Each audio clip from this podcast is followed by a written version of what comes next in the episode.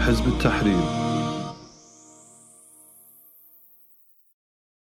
أعوذ بالله من الشيطان الرجيم بسم الله الرحمن الرحيم إذا جاء نصر الله والفتح ورأيت الناس يدخلون في دين الله أفواجا فسبح بحمد ربك واستغفر إنه كان توابا Når Allahs støtte og sejren kommer, og du ser folk strømme til Allahs din i massevis, lovpris dig din herre og bed ham om tilgivelse.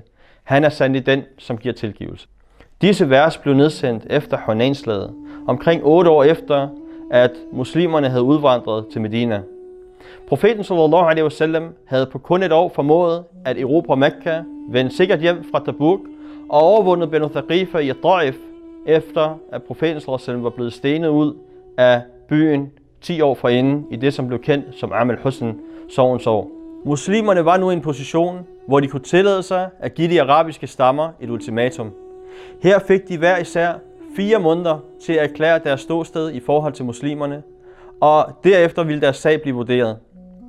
Den her besked den resonerede klart og tydeligt ud over hele den arabiske halvø, og det ledte til et markant skift i den islamiske stats position blandt araberne.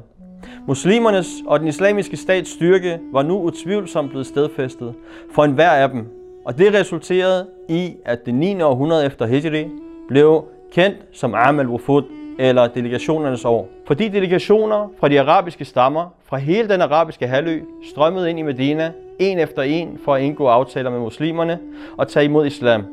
Og de lærte er uenige om antallet af delegationer, som kom til Medina for at tilslutte sig muslimernes rækker, men de sætter tallet til at være et sted mellem 60 og 100.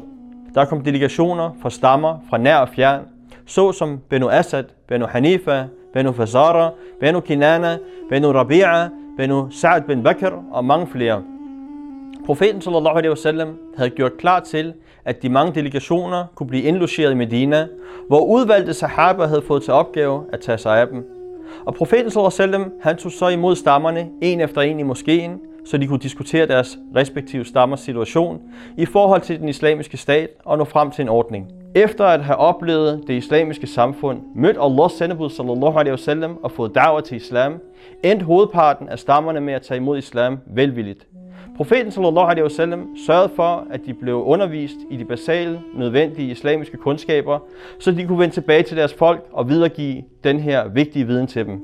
Der blev udpeget ledere blandt dem, der blev sendt delegerede folk fra staten med dem tilbage til deres stammer for at opbygge dem islamisk, organisere deres affærer og indsamle zakat fra dem. På kort tid blev hele den arabiske halvø indlemmet under staten og kom under dens beskyttelse. Her ser vi tydeligt forskellen på, hvordan arabernes indstilling var over for den islamiske stat, før og efter den styrke blev manifesteret på den arabiske halvø. Og det er netop det, som Surat al-Nasr beskriver, når Allah subhanahu wa ta'ala han forklarer til os, at når Allahs støtte og sejren kommer, så vil du se folk strømme til Allahs din i massevis. وصدق الله العظيم. محمد نبينا بنور هدينا من مكة حبيبي نور سطع المدينة.